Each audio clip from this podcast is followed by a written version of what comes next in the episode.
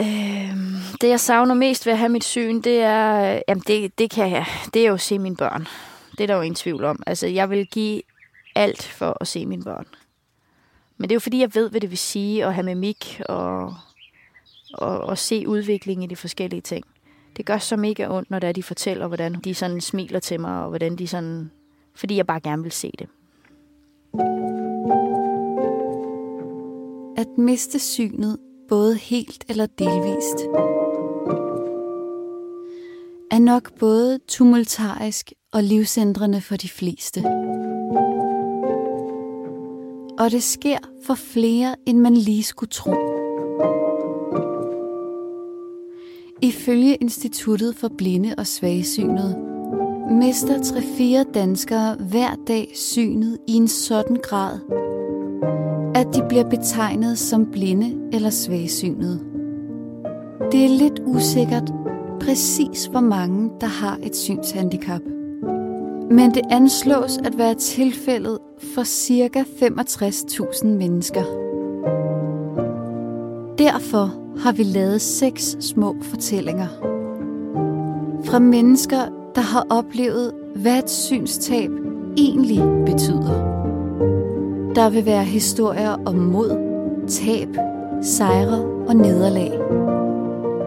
Men først og fremmest styrke og viljen til det gode liv.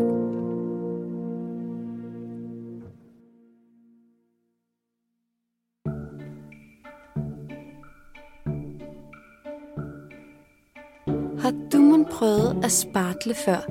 Eller at sætte en væg op? Hvad så med at bygge et helt hus?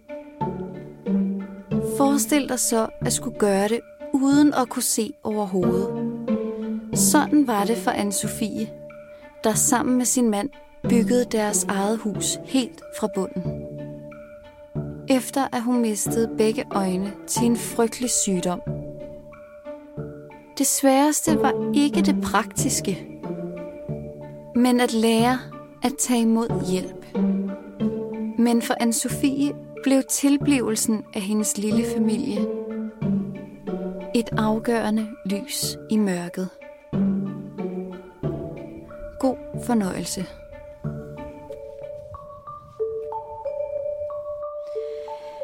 Jeg hedder anne Sofie, og jeg er 31 år. Jeg har to børn på henholdsvis 3,5 og 15 måneder. Øh, jeg bor her med min familie, og øh, vi har selv bygget det hus her for to år siden. Der bor jeg så sammen med min kæreste. Øh, jeg ser slet ikke. Jeg er helt blind. Øh, efter min sygdom, der, øh, der fjernede de begge mine øjne. Så det er pæne proteser, har jeg fået at vide. så øh, ja.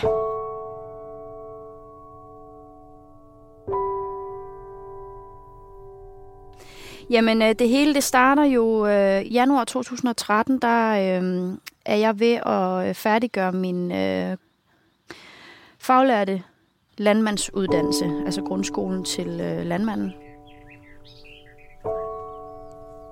Der er jeg til eksamen øh, om torsdagen, og øh, der har jeg taget nogle, øh, nogle panodiler, fordi jeg havde øh, noget øh, feber og noget. Og så tager jeg til eksamen, og jeg havde gæster bagefter og så videre, og så begynder jeg at få det rigtig mærkeligt. Min, øh, min hud begynder at brænde og klø, og det begynder at hæve op. Og i første omgang, der tog jeg selvfølgelig til vagtlægen, hvor de siger, at du har spist noget, du ikke kan tåle. Og øh, jeg er ikke personen, der er allergiker overhovedet, så det undrede mig lidt, men de sendte mig hjem igen. Og øh, 12 timer senere, der øh, lå jeg simpelthen i min seng og kunne slet ikke altså, være til af feberramt, og jeg frøs og havde det bare enormt dårligt, og jeg hævede simpelthen op i hele min krop. Så røg jeg på sygehuset, hvor at de forsøgte at øh, finde ud af, hvad det var, der skete. Der røg jeg til Esbjerg og lå der, og der kom overlægen og sagde til mig, at han vidste ikke, hvad jeg fejlede, men der var et eller andet helt galt. Fordi her der var jeg så begyndt at, øh, at blive så rød og hævet over hele kroppen, at de faktisk var begyndt at blive bekymret for, om det ville lukke for min luftvej og De vælger så at sende mig akut til øh, Odense, hudafdeling derovre, Og øh, det beslutter vi så at gøre lørdag morgen. Og min daværende kæreste, han kører hjem til sig selv og sover, og så aftaler vi så at mødes over i Odense. Og han kørte fra mig af klokken 2, og vi mødtes derovre cirka klokken 8 om morgenen. Og på de timer, der havde jeg mistet alt min hud. Så de behandlede mig jo med, altså som brændsår, tredjegangsforbrænding. Det satte sig så desværre også i mine slimhinder. Så mine øjne, ører, næse, underliv, det hele, det var bare store åbne sår, altså. Ja, og så gik øh, tiden jo med at finde ud af, hvad det var, jeg faktisk fejlede, og det kunne de ikke finde ud af. Men øh, de vidste så, at det var en øh, immunreaktion. Altså min krop gik simpelthen imod mig selv, hvis man kan sige det på den måde. Og øh, efter en uge på intensivafdelingen, hvor jeg fik en masse smertestillende, fordi man er jo i alarmberedskab helt vanvittigt jo. Så flyver de noget medicin ind fra Tyskland af, som ikke øh, er afprøvet eller godkendt endnu. Og det, det var den sidste. Hvis ikke at det hjalp, så, så ville jeg simpelthen ikke overleve, og det fik min familie jo så at vide jo. Så der var øh, otte timer der, hvor de øh, ja, ikke rigtig vidste, hvad de skulle gøre sig selv. Og på det tidspunkt var jeg ikke rigtig mentalt med, fordi jeg lå jo bare og havde det ikke særlig godt.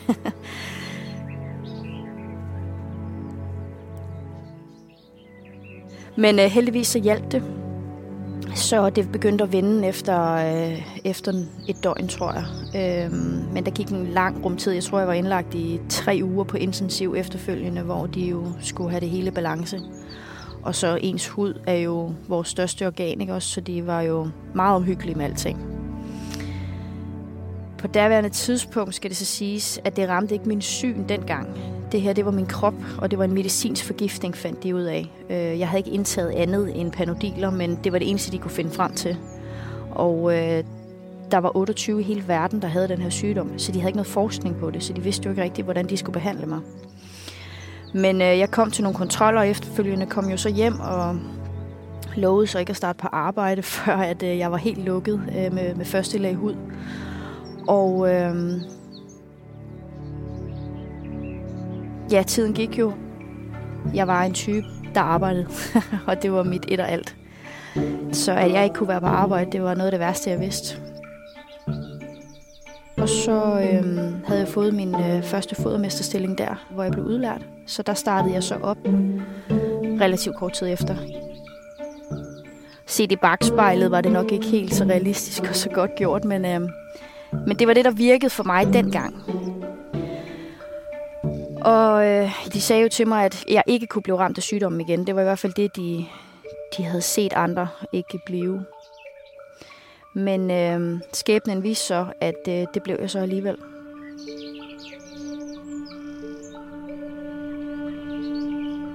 Og det blev jeg så i sommeren 14. Hvor at øh, min chef han finder mig nede i min øh, i malkegraven, hvor jeg er ved at malke køerne. Hvor at min hornhinder simpelthen var øh, begyndt at smelte væk. På 20 minutter var de væk.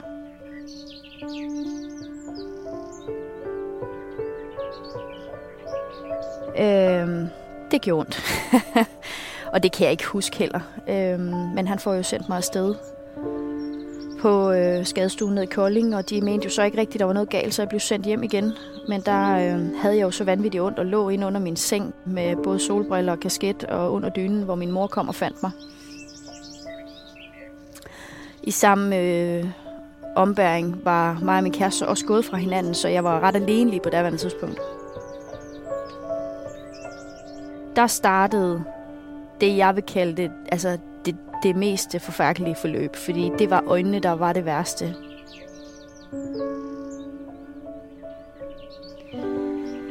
De kunne ikke finde ud af, hvad det var, der var galt andet, end øh, de ikke kunne styre sygdommen, så jeg fik jo en masse immundæmpende medicin, men det hjalp ikke på øjnene, så jeg røg jo til Glostrup over på deres store øjenafdeling derovre, og der begyndte de jo bare at lægge fosterhinder og hornhinder fra en kant af, så jeg lå jo på operationsbordet nærmest hver anden dag. Og så fik de aben, som jeg plejer at sige.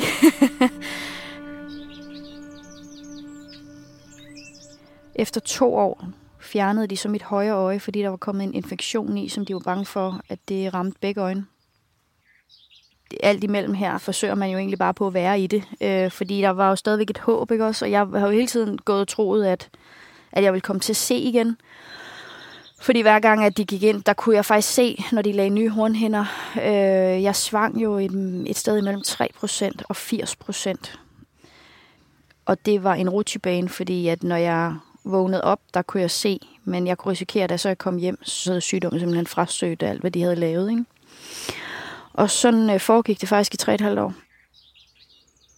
I mellemtiden så blev jeg så opereret en del for, for mit underliv, fordi det også var blevet ødelagt. Så der røg jeg også på Skyby, så de havde sådan en tværfaglig øh, samarbejde omkring, hvordan de skulle hjælpe mig på bedst mulig vis.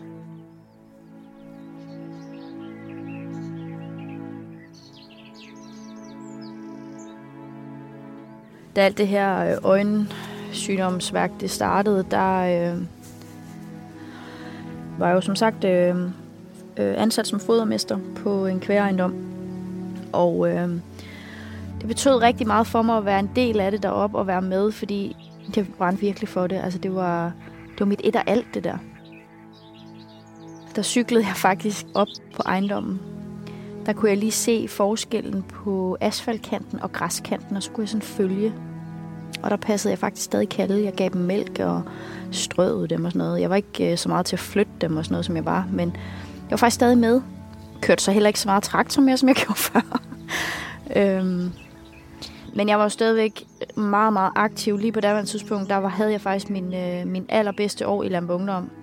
Så jeg var jo stadigvæk med i landbruget. Jeg sad jo stadigvæk og havde øh, beslutninger inden for den frivillige organisation og kom ud på bedrifter og snakkede jo med landbrugforeninger og skabte aktiviteter og kursustilbud øh, og alle sådan nogle ting der. Så øh, på den måde der følte jeg jo lidt, at jeg stadig var med i, i erhvervet. Men da jeg så flyttede fra, øh, fra det hus, jeg havde lejet der, så kunne jeg jo ikke altså, være med mere. Og vi aftalte også, at nu måtte det slut, fordi han skulle jo have noget mere stabilt øh, arbejdskraft, ikke også?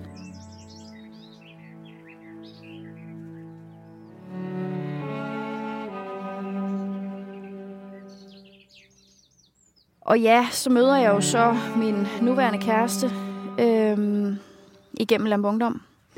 Og øh, så havde jeg jo fået at vide, at jeg ikke kunne blive gravid, på grund af, at jeg blev ramt af den medicinske forgiftning. Men øh, skæbnen ville noget andet. Så øh, en sommer øh, fik jeg det mega mærkeligt, og så tænkte jeg, Nå, jeg kan da prøve med en graviditetstest. Ikke fordi jeg troede overhovedet, at det kunne lade sig gøre, men øh, så måtte jeg jo have min veninde til at kigge på den. Og der havde vi faktisk aftalt, at vi skulle spise sammen alle sammen. Jeg havde en masse venner, vi skulle spise sammen. Og jeg får taget den her graviditetstest, og så øh, fortæller hun mig så, at øh, jeg tror lige, I skal være alene i dag. Men det registrerede jeg ikke. Siger, ja, ja, det er fint. Anne-Sophie, jeg mener det dybt seriøst. Du er gravid. Ja, ja, det er fint, siger jeg så. skal vi lige... Øh, skal vi lige gå ud og ryge en cigaret eller et eller andet, fordi det kan jeg ikke lige... Og hun er normalt ikke typen, der bliver gal, men hun blev så gal på mig, så hun siger, skal jeg, skal jeg virkelig tage et billede af det, sende det til din mor, fordi det her, det er altså alvor.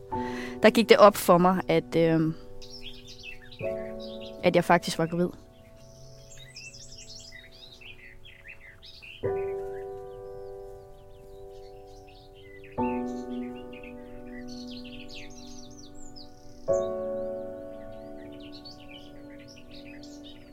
Så det var både en... Øh, altså det var jo mega altså, glædeligt, men det var også enormt frustrerende, fordi det kunne jeg jo ikke.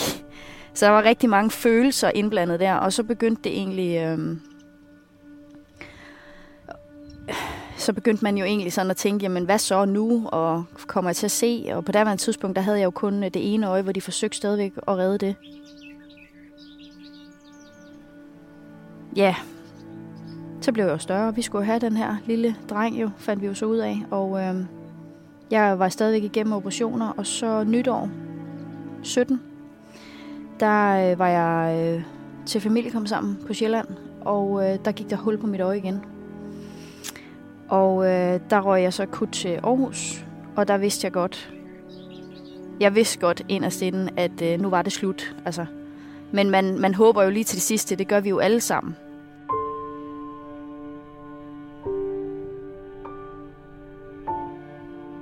Men jeg kom op til min kære øh, læge, som jeg var på fornavn med.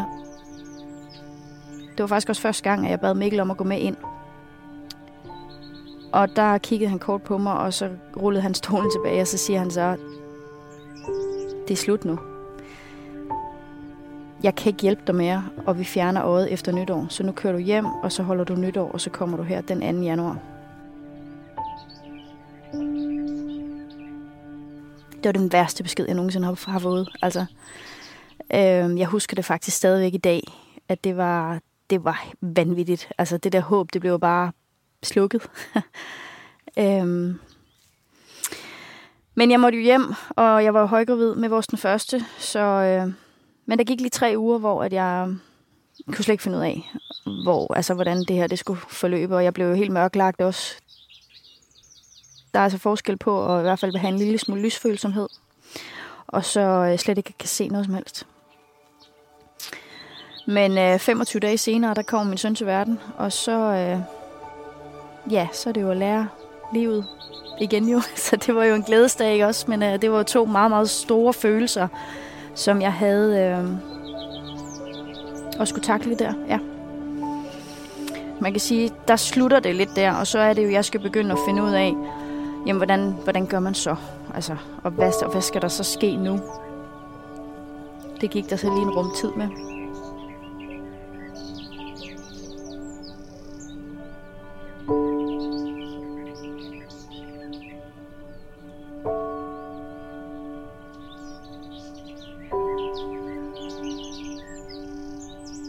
Da min hornhænder smelter væk, der, øh, der tror jeg ikke, at jeg, at jeg tænkte, at jeg kunne blive blind, faktisk.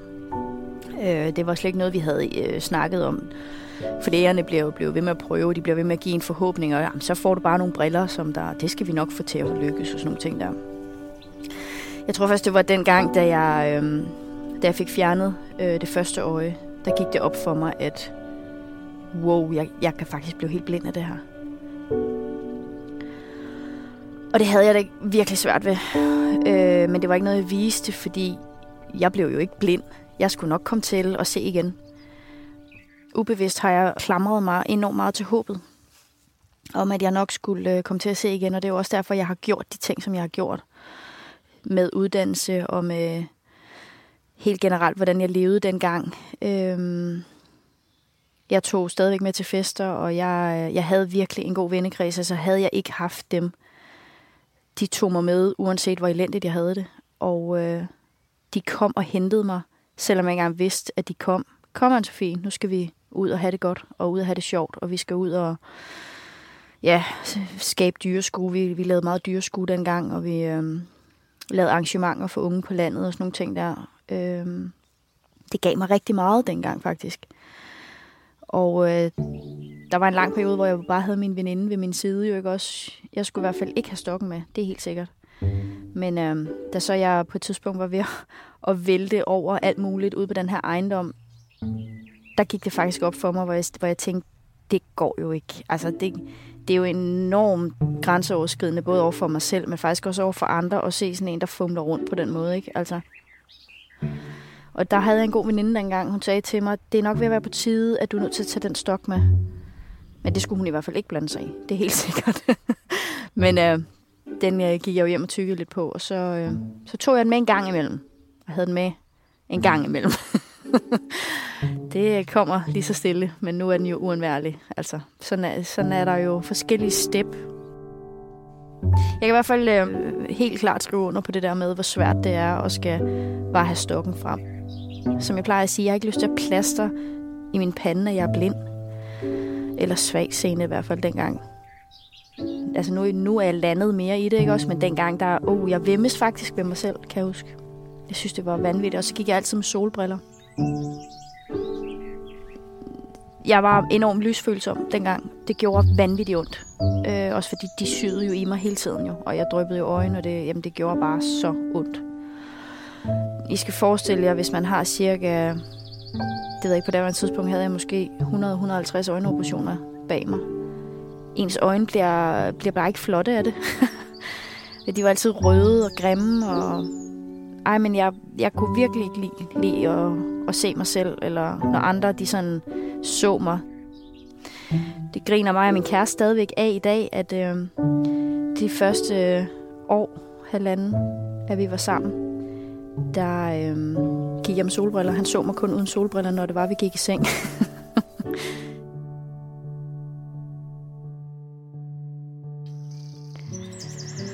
Så jeg er helt lavpraktisk. Øh, havde jeg jo faktisk en øh, lokal konsulent. Hun ringede til mig en del, og hun var faktisk god til sådan at, at komme ud til mig og snakke med mig en gang imellem. Jeg havde det enormt svært ved det, fordi jeg skulle ikke være blind jo, men det skulle jeg så alligevel. men da så jeg... Øh, da så jeg bliver gravid med min søn, så var jeg klar over, så var det ikke kun mig selv, det handlede om mere. Jeg var jo nødt til at lære nogle ting for at kunne skabe et liv. Øhm, så var det jo så, at min regionskonsulent kom på, og hende begyndte jeg faktisk at, at klinge rigtig godt med. Hun var rigtig god til at hjælpe mig, og accepterede, at, at, at det var en proces, det her. Og at jeg havde brug for at finde ud af, hvordan altså, jeg skulle finde mig selv i det her. Hun var god til at oplyse mig om tingene, men jeg var også rigtig god til at feje dem væk. Men øh, i takt med, at jeg jo så blev bevidst om, at nu, nu er synet der, hvor det er, og nu kan jeg faktisk ikke gøre mere. Jeg har en, øh, en søn, der ligesom er på vej, og så var det, vi begyndte at snakke om, at jeg var jo nødt til at skulle have noget hjælp i hjemmet, fordi der var rigtig mange praktiske ting, jeg ikke, altså jeg ikke kunne på daværende tidspunkt. Det havde jeg det svært ved. Men øh, set i bagspejlet er jeg glad for, at jeg havde det. Helt bestemt. Men øh, det var noget, jeg... Øh, jeg tror, jeg vil sige det på den her måde, at jeg har taget det step by step, og jeg har forsøgt at gøre, hvad man skulle gøre over for kommunen.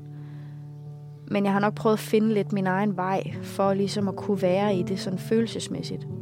Der er rigtig mange ting, jeg sådan ligesom har skubbet væk og sagt, det sker bare ikke. Men hvor jeg også er kommet tilbage og har sagt, det er jeg faktisk tvunget til nu, og det er jeg nødt til, og det vil faktisk gavne mig på et senere tidspunkt. Og jeg er så dybt taknemmelig for den hjælp, jeg har fået indtil videre, og vil helt klart blive ved med at bruge dem. Altså det er, der har vi altså en stærk forening. Og øh, jeg må indrømme, at, at jeg vil ønske, at jeg nok havde for det første været bekendt med det noget før, men også havde accepteret at tage imod den hjælp, som de faktisk kan give, og det kan jeg kun opfordre andre til. Jeg ved godt, det er enormt svært, når man er nyblind, eller hvis man er i en situation, hvor man tænker, det har man ikke lyst til, eller det skal man nok selv klare. Og, og det synes jeg er rigtig fint. Så længe man bare er realistisk omkring, hvor mange ressourcer man bruger, og man er øh, realistisk omkring sig selv, at man selv kan være i det. Men man skal bare vide, at de er der, og de er der virkelig for en. De brænder virkelig for deres arbejde. Og det kan man mærke helt ind til benet.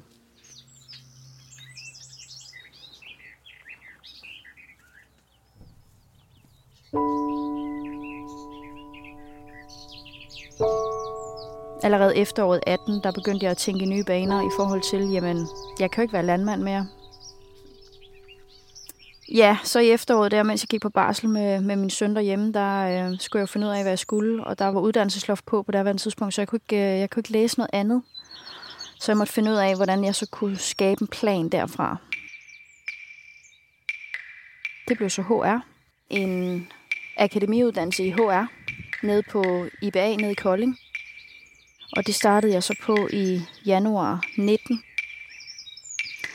hvor min søn lige er startet i institution, og vi faktisk lige har, ja, vi købte den her ejendom i 18 også, så vi var i gang med at rive hus ned hele efteråret, og så begyndte vi at bygge huset samtidig med, at jeg startede på skole.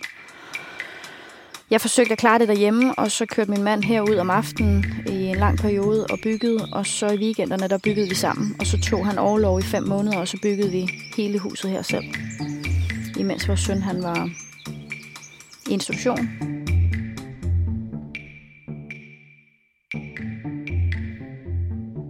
Ja, og faktisk i samme ombæring, der blev jeg så gravid med nummer to. Og hende får vi jo så ja, marts sidste år. Om sommeren der. Det er gået lidt stærkt.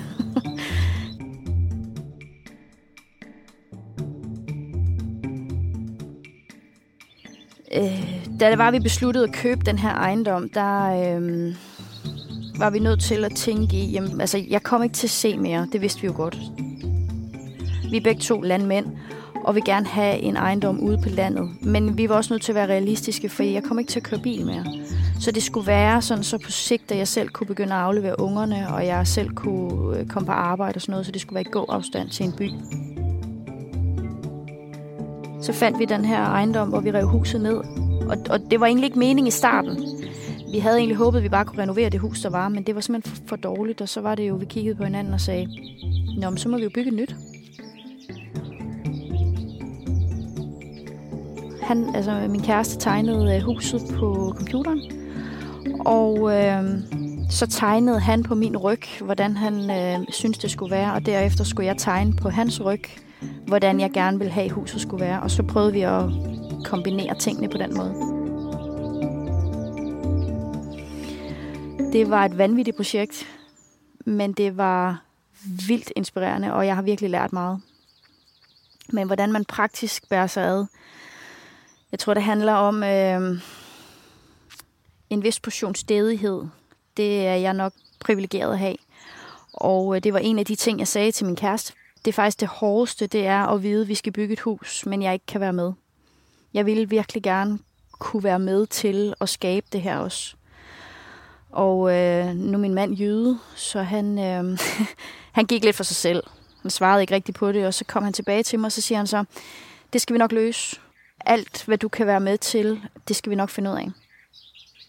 Så øh, jeg har faktisk stort set været med til alt. Jeg har ikke været med til at støbe fundamentet, det gjorde han selv, fordi jeg jo så havde skolen også og sådan noget. Ikke? Men øh, det er jo et træhus, vi har. Og det øh, kom i sådan en samlesæt, lidt, faktisk lidt ligesom Lego-klodser. Så der, øh, det var bare at sætte sammen. Og så satte der jo nummer på, og så tog jeg en bjælke. Mikkel startede med at lægge bjælkerne, og så sagde han, her der ligger der en bunke, og dem skal du sætte oven på hinanden. Og hvis jeg var i tvivl, så kaldte jeg jo på ham, og så kom han over, om du skal bare lige vente den sådan, og så fik jeg ellers en hammer, og så kunne jeg bare gå i gang med at, og, og lave de forskellige ting. Og sådan gjorde vi egentlig step by step, hvor vi simpelthen tog hver opgave lige så stille, og fandt ud af, jamen, hvordan, hvad kan du gøre, og hvad kan jeg gøre for, at det gør det nemmere? Eller, fordi der er jo også en proces i det. Og øh, jeg fandt jo faktisk ud af, at øh, det var faktisk slet ikke så svært. Nu har jeg jo set, hvordan man bygger et hus. Jeg ved, hvad det vil sige, når han siger, hent lige spartlen, eller kan du ikke lige male det her, eller øh, nu skal vi lige have sat nogle vinduer i, og så skal du lige holde den på den her måde, og jeg skal lige have sat nogle klemmer på, sådan så at den bliver holdt lige, eller hvad der passer skal på. Altså alle de her små bitte processer øh, har jeg jo set før, så det har også gjort det nemmere for ham. Han behøvede ikke at forklare så meget. Det var mere, når vi skulle til indretningen. Hvad skal der være på væggene? Hvilke gulv skal det være? og hvilke farver og sådan nogle ting. Ikke? Øh, der var han lidt udfordret. Men øh, jeg er jo en person, der godt ved, hvad jeg vil. Og øh, jeg ved også godt, hvad jeg ikke vil have. så, øh, så ja. Det fede ved Mikkel har altid været, at han ser alting praktisk. Og han kan sætte sig ind i, hvorfor det er, jeg reagerer, som jeg gør, fordi han ved, hvor meget det betyder for mig at være med. Og øh, der tror jeg, at vi er gode til at øh, supplere hinanden, fordi det, jeg rigtig gerne vil, det får han skabt under nogle værdige rammer, hvis jeg kan sige det på den måde. Altså, han har aldrig været min hjælper, og det har sagde jeg fra dag i af. Du bliver aldrig min hjælper. Hvis du skal være, og vi skal være sammen, så er du min kæreste, og, og ikke, altså, og det, det vidste han godt. Det var, øh, det var meget, meget vigtigt for mig. Og jeg er enormt øh, god til at bebrejde mig selv, fordi jeg mener, at jeg burde kunne tingene, uden jeg overhovedet har lært det. Sådan har jeg nok altid været. Men han er enormt god til at ligesom stoppe op og sige, hvad er det, vi skal nå? Jeg ønsker faktisk, at vi skal få det her til at fungere. Og hvis vi skal det, så er vi jo nødt til at hjælpe hinanden. Jeg hjælper dig med nogle forskellige ting, sådan så du kan få skabt et værdigt liv. Og du giver mig enormt meget tilbage. Det er i hvert fald det, når jeg, når jeg sidder og tænker over det på den måde, så er det i hvert fald det, der gør, at vi nok supplerer hinanden så vanvittigt godt. Og vi har et helt specielt forhold. Altså, der er ofte, hvor at jeg får dårlig samvittighed, fordi åh, det burde jeg også bare kunne. Det burde jeg kunne nu. eller bare hvis jeg skulle hente ungerne, eller aflevere ungerne, eller et eller andet, det vil jo, øh, i en lang periode, var det jo ham, der både hentede og bragte ungerne, fordi jeg ikke havde, jeg havde ikke praktisk lært det nu. Og øhm, jeg har aldrig oplevet, at han har været utålmodig. Jeg har oplevet, at han har været frustreret, fordi at han rigtig gerne ville hjælpe mig, og han ville rigtig gerne skabe de rammer, så jeg kunne være med til det her, fordi han vidste, hvor stor en betydning det havde. Jeg har jo altid gået og sagt, at jeg har altid følt mig bundet og fanget i min egen krop, efter jeg har mistet synet. Og nu mere han kunne hjælpe mig med at føle mig fri, nu gladere blev jeg jo også som partner, kan man sige. Mobilityen kommer jo selvfølgelig, det ved vi jo alle sammen, men, men det er bare... Jeg vil gerne kunne det nu, eller jeg vil faktisk gerne kunne det i går, som plejer han altid at sige. Ja, jeg ved godt, du vil kunne det her i går, men øh, du skal altså lige bruge noget tid på det her. Og han er rigtig god til at støtte mig i at sige, det tager den tid, det tager. Du er nødt til at bruge noget tid på det her. Men når så du kan det, så kan du det til gengæld også. Så er der ikke nogen, der kan tage det fra dig. Den har jeg brugt rigtig lang tid på at skulle acceptere, at han var okay med, faktisk. Og det skal jeg faktisk stadigvæk nogle gange. det, det tror jeg ikke, jeg helt lægger, lægger fremme det der.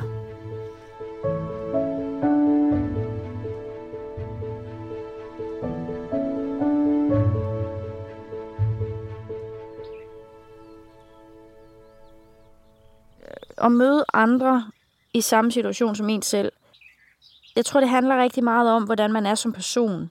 Fordi nogen vil jo elske det lige med det samme, og andre vil ikke elske det. Der var jeg. og øh, det handlede, har jeg fundet ud af, helt enkelt og grundlæggende om, at jeg ikke havde accepteret og anerkendt, at jeg også var handicappet. Jeg var jo handicappet. Men jeg ville ikke tage det ind det fungerede ikke i min år endnu, og jeg havde det ikke på ryggraden. Jeg var så usikker i alting. Altså, det var en helt ny identitet, jeg skulle til at skabe. Og lige pludselig møde andre i min egen situation, synes jeg var så vanvittigt grænseoverskridende faktisk, fordi, puha. Men omvendt set, da jeg så var i det, så var det jo ikke så slemt alligevel. Og når man så sidder og observerer de forskellige personer, men så fandt man jo hurtigt ud af, at de er jo ganske normale mennesker. Altså, de har en udfordring, ligesom jeg selv har, men det var vildt inspirerende faktisk. Men det, der så sker, det er jo, at øh, jeg var på et øh, kursus øh, med øh, Lær at leve med de synshandicap, tror jeg det hed. Og der havde jeg jo min øh, kæreste med, og han... Øh, det var faktisk ham, der opfordrede mig til at tage afsted, hvor han siger, kom nu, nu gør vi det sammen det her. Og øh, jeg er også glad for det. Men nej, jeg havde det godt nok, jeg havde det vanvittigt, vanvittigt svært ved det. Fordi jeg følte ikke, jeg var der, hvor de andre var. Og jeg følte mig jo ikke blind eller svagt seende, vel? Men øh, jeg var glad for, at jeg tog afsted, fordi det viste jo faktisk også, at man kunne faktisk sagtens have et liv. Jeg blev vildt inspireret af Janni Hammershøj, fordi hun, hun er faktisk en af vores øh, undervisere. Og øh, der kan jeg huske, at øh, en af pauserne, så sidder hun og øh, skriver på hendes computer, og har selvfølgelig øh, noget i ørerne. Og jeg sad bare og tænkte, det kan man jo ikke. Hvordan kan man det? Og det spurgte jeg sådan lidt diskret, sådan, mm, sidder du bare og skriver på computeren? Ja, ja, siger Janni der. Jeg skal lige øh, tjekke det her, fordi det skal jeg lige have styr på, øh, til vi går i gang igen. Og jeg skulle ikke have sagt noget, men jeg sad bare og tænkte, det okay, det. Så jeg blev lige pludselig på det kursus her bevidst om, at man kunne faktisk rigtig mange ting. Øhm, og der var faktisk flere, der sådan ligesom øh, øh, lavede alle mulige forskellige ting og sådan noget. Så da jeg tog hjem derfra, der tænkte jeg, okay, jeg skulle godt nok lige hjem og, sådan, øh, og synge den lidt, men øh, det har givet mig rigtig meget, så jeg er helt sikker på, at det er en verden, jeg skal til at, at træde ind i nu.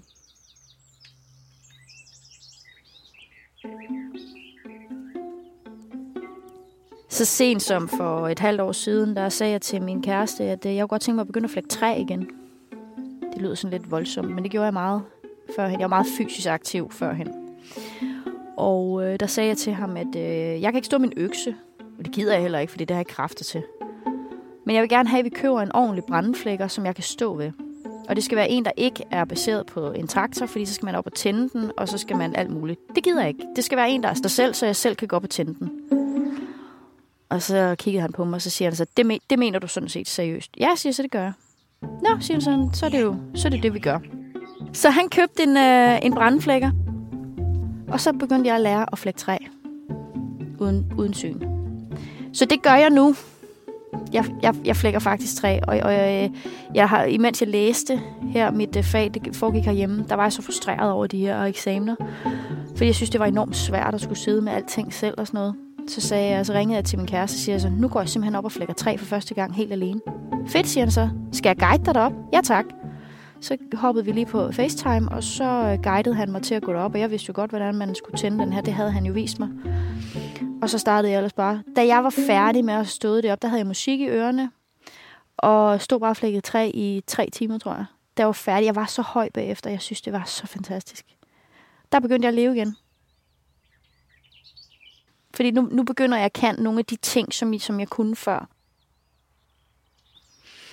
Så, øhm, så det var lige sådan en lille ja, fortælling om, at, at man, man kan faktisk rigtig mange ting.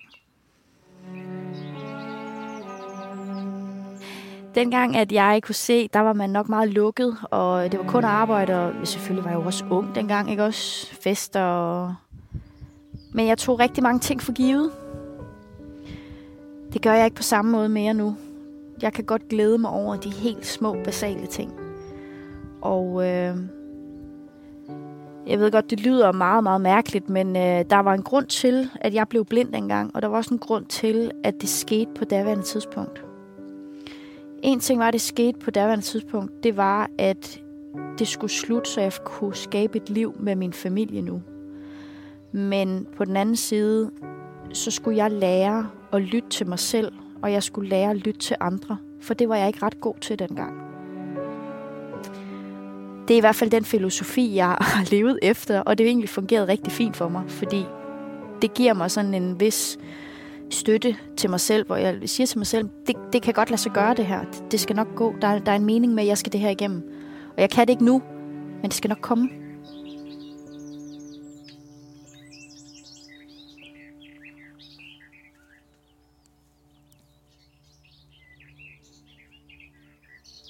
Hvis man kommer til at stå i den her situation, så vil jeg starte med at sige, som alle andre siger, det er helt okay at have det sådan. Men det er faktisk helt okay at have det sådan, hvis man synes, det er mega svært. Men jeg vil så også dertil sige, at der er faktisk en vej. Og vi vælger faktisk selv, hvilket liv vi gerne vil leve. Jeg er helt med på, at vi hver især bliver ramt af noget forskelligt, eller vi kommer ud for nogle forskellige ting. Men det er kun os selv. Det er kun os selv, der vælger, hvordan vi gerne vil leve vores liv. Der er ikke nogen andre, der kommer og tager os i hånden og beder os om at gøre de forskellige ting. Og hvis vi gør, så er vi ikke selv med. Så jeg vil sige, gør det i det tempo, man har brug for. Brug den tid til at ligesom acceptere, at man er i situationen. Og så forsøg på at lade sig inspirere af andre. Der er et liv derude, og hvis man vil leve det, så er der en verden derude. Selvom det er svært at forestille sig. Men øh, det er nok det er faktisk det, jeg sådan, mit hovedfokus, det er, at man kan jo sagtens leve som blind. Det er jo ingen, det er jo ingen problem. Altså, man kan faktisk nærmest leve bedre. øhm, jeg har fået et bedre liv i hvert fald. Det, det må jeg sige.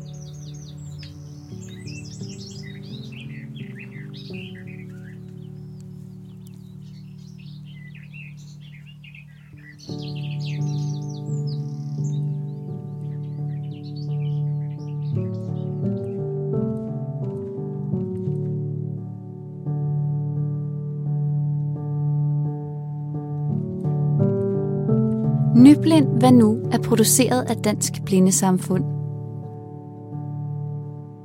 Afsnittet blev redigeret af Lærke Sødring Nielsen og mixet af Mads Jæger. Redaktionen bestod af Mikkel Løfgren Rod og mig, Sofie Mongård. Tak fordi du lyttede med.